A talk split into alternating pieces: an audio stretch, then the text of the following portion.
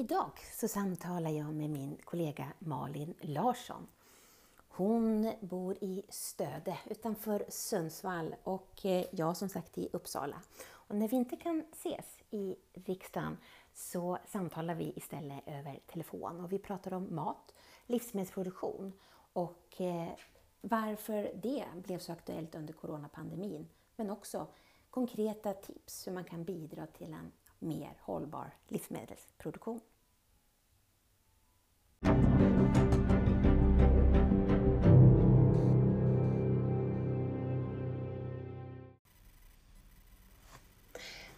När coronapandemin bröt ut så blev livsmedelsfrågorna en väldigt viktig fråga och någonting som eh, vi jobbade väldigt mycket med både från riksdag och från regering.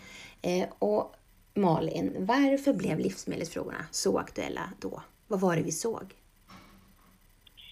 Jo, men de var aktuella utifrån flera olika aspekter skulle jag vilja säga. Och, och det vi såg gemene man, det var ju att eh, en del hyllor i våra livsmedelsbutiker blev tomma och folk var lite oroliga och började att lagra varor hemma. Eh, vi såg också behovet av att vi har en god samverkan inom EU, att vi har öppna gränser och att vi kan transportera mat eh, och livsmedelsvaror men också andra insatsvaror mellan eh, våra länder. Att vi är ju inte självförsörjande på så många produkter idag och därför är vi beroende av andra precis som andra också är beroende av oss och vi behöver eh, fröer och vi behöver insatsvaror i form av eh, gödsel och så vidare. Så att det är många olika delar som behövs för att livsmedelssystemet ska fungera ända från jord eh, till bord. Mm.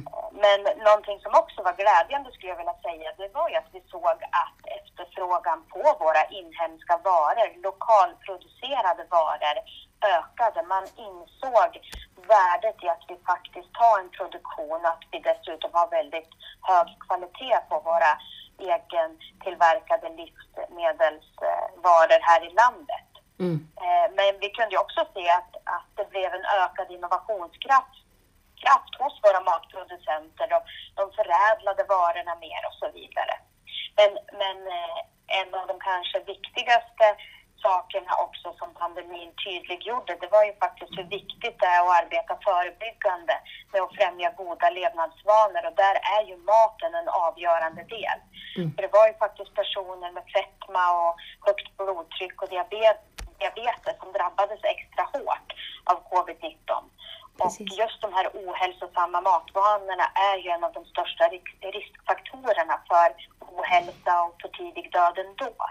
Så att, det är otroligt viktigt med att vi, vi äter bra mat och forskningen visar ju också att det är socioekonomiskt utsatta grupper som äter sämre och är mer drabbade. Så det här är ju faktiskt en form av klassfråga skulle jag vilja säga mm. som är otroligt viktig att jobba med framåt.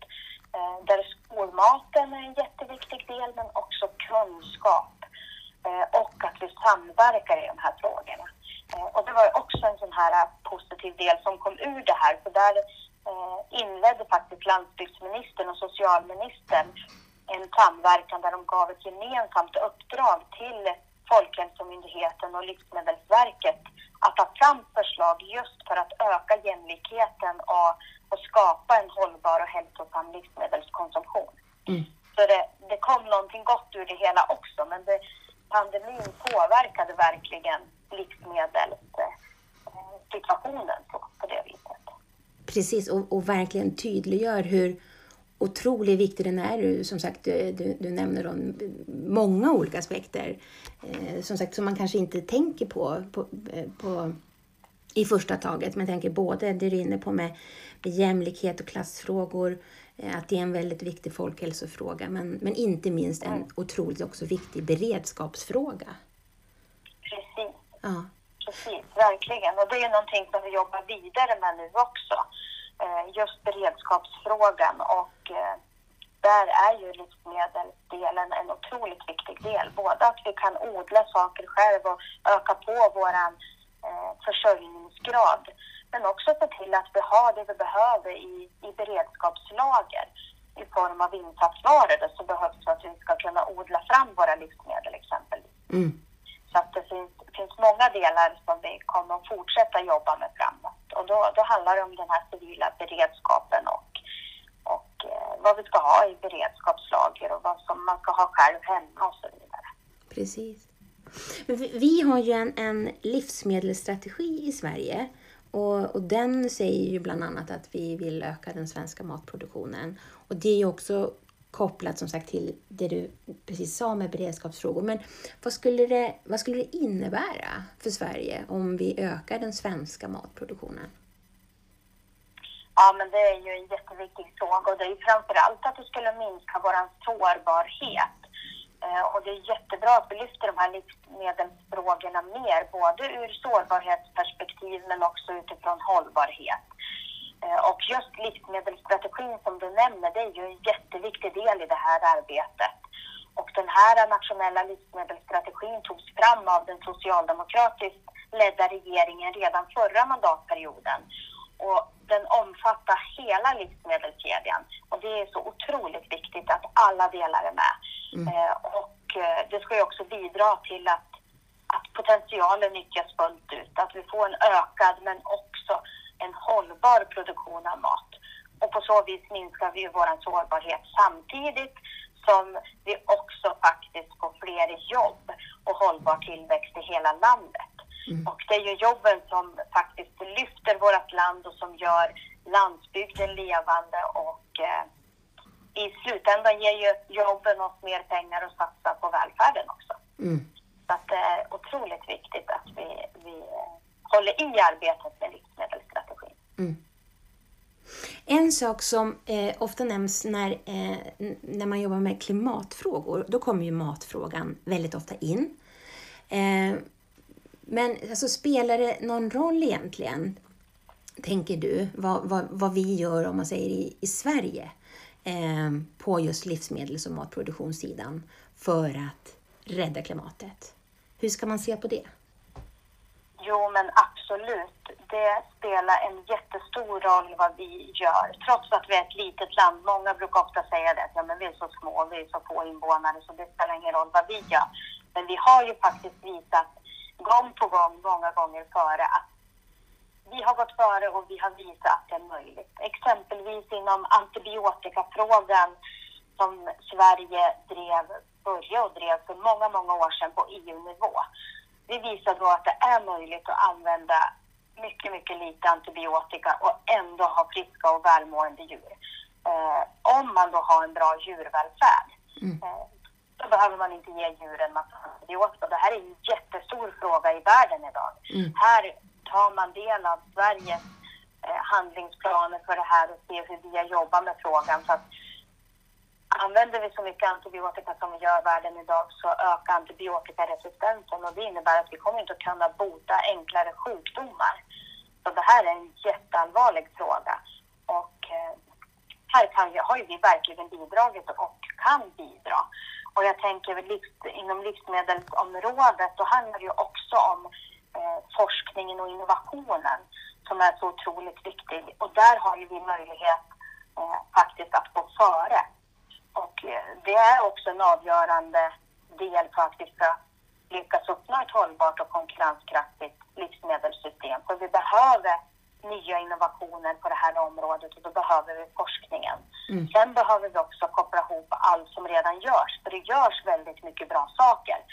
Eh, från forskningen, men framförallt på gårdsnivån. Det är där det liksom händer i verkligheten. Och man måste knyta ihop det här. Mm. Men här, här vill jag också lyfta regeringens satsning på forskningspropositionen eh, med, med 380 miljoner lägger man på nationella forskningsprogrammet för livsmedel kommande fyra åren och det är, jätteviktiga satsningar faktiskt mm. för att vi som land också ska kunna gå före och visa att det är möjligt. Precis. Så du tänker, du tänker alltså just likt så antibiotika så, så kan vi visa vägen när det gäller ett, ett fossilfritt jordbruk och, och att lyfta klimatfrågan. Ja, precis. Mm. Mm. Men om man, om man ser till, eh, till sig själv eh, och, eh, det man eh, sätter på bordet här hemma. Ehm, har du något tips? Vad, vad ska jag göra om jag vill bidra till en mer hållbar matproduktion? Nej, men det är ju mycket man kan göra och jag tycker att det är viktigt också att man involverar hela familjen och framförallt barnen i det här eh, arbetet. Och det handlar ju om, om kunskap, att man pratar om frågorna och lyfter frågorna och lär sig tillsammans. En sån här enkel grej som vi säkert allihopa pratar om hemma, det är ju att minska matsvinnet. Att vi inte ska slänga maten. Och det är de ju duktiga på många skolor och förskolor att göra. Att de, de väger matsvinnet varje dag. Eh, och det är också viktigt att vi arbetar med det här i våra hem. Mm. Sedan så är det också ofta en diskussion om, om kött och äta mindre kött och så. Eh, samtidigt så behöver vi djuren och deras gödsel och de håller markerna öppna och landskapen öppna och eh, många av våra eh, djur inom livsmedelsproduktionen äter ju sån mat som, man, som vall eller gräs som inte vi människor kan äta och det går bara att odla det på vissa marker. Så de hjälper ju till ändå i det här. Däremot så skulle jag vilja säga att man, eh, man kan ju äta mindre kött, det beror på hur mycket kött man äter idag, men också svenskare kött och vildare kött skulle jag också vilja säga. Vi har ju jättemycket vildsvin exempelvis i Sverige mm. och eh, det är ett fantastiskt gott kött som jag skulle vilja slå ett slag för. Och här har vi ju också eh, regeringen gjort eh, allt vad vi kan för att underlätta för att man ska lättare både som jägare ska kunna sälja men också som konsument att jag ska få tag på och kunna köpa det här vildsvinsköttet. Mm. Sen är ju en sån här enkel generell grej, för ibland är det ju jättesvårt att vara konsument. Jag går vid och vänder på alla förpackningar och funderar på, på är det här svenskt? Det är inte alltid man ser det eh, så tydligt utan man får ju leta efter de här märkningarna. Men ibland kan det ha ett svenskt namn. Ostar brukar ju kunna heta något svenskt och så visar det sig att det inte alls är svensk mjölk i. Så det gäller ju att vrida och vända på det. Och jag skulle vilja säga att svensk mat är ju väldigt bra eh, och har ofta en mycket lägre negativ miljöpåverkan. Eh, dessutom har vi ju en otroligt bra djurvälfärd och eh, är ju ett av länderna i världen med lägst antibiotikaanvändning. Så att väljer man svenskt så vet man ofta att man gör ett väldigt bra och hållbart val när man väljer livsmedel. Och är man ute på restaurang ska man också fråga var köttet exempelvis kommer ifrån. Mm. Är det svenskt kött? Ja, men då vill jag ha det. Så att vi ställer krav som konsumenter också. Jättebra. Toppen! Då fick vi också handfasta tips hur man faktiskt kan själv vara med och bidra till en, en hållbar matproduktion. Tack så jättemycket Malin för det här samtalet.